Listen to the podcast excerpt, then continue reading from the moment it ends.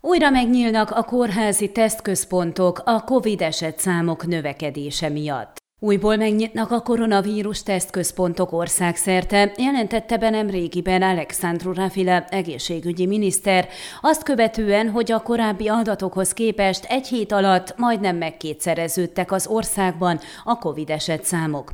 Hargita megyében a kórházak sürgősségi részlegein eddig is működött a tünetekkel jelentkező páciensek tesztelése, de most újból megnyitják a kórházi tesztközpontokat is, tehát minden kórház lehetőséget teremt a tesztelésre azok számára is, akik például kontaktszemélyek, mondta megkeresésünkre Targyöngyi, a Hargita megyei egészségügyi igazgatóság vezetője.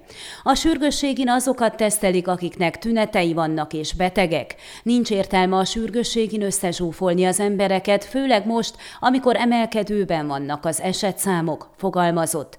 Közölte ugyanakkor azt is, hogy egyelőre három óráig tartanak majd nyitva a kórházi tesztközpontok, egyrészt Egyrészt, mert nincs nagy betegforgalom, másrészt pedig azért, hogy jusson idő a minták elemzésére is, ami 5-6 órát vesz igénybe. Ne éjszaka kelljen azt elvégezni. Hargita megyében már a hónap eleje óta emelkednek a COVID eset számok, de egyelőre nem aggasztó mértékben. Naponta 13-15 új esetet jegyeznek, de Targyöngyi szerint vélhetően ennél többen betegednek meg, csak egyesek nem teszteltetik magukat. Az emelkedő tendencia országszerte jellemző, sőt Európa szerte hasonló a helyzet. Ezt mutatják egyes országokban a szennyvíz minták elemzései is. Csökkenésre nem is lehet számítani egyelőre, hiszen még csak most indultak be igazán a szabadságolások, nyaralások, mondta. Hargita megyében nem csak a COVID tesztközpontokat nyitják újra, a megyei tanács csütörtöki döntése értelmében az emelkedő esetszámok miatt a Csíksomjói tüdőgyógyászati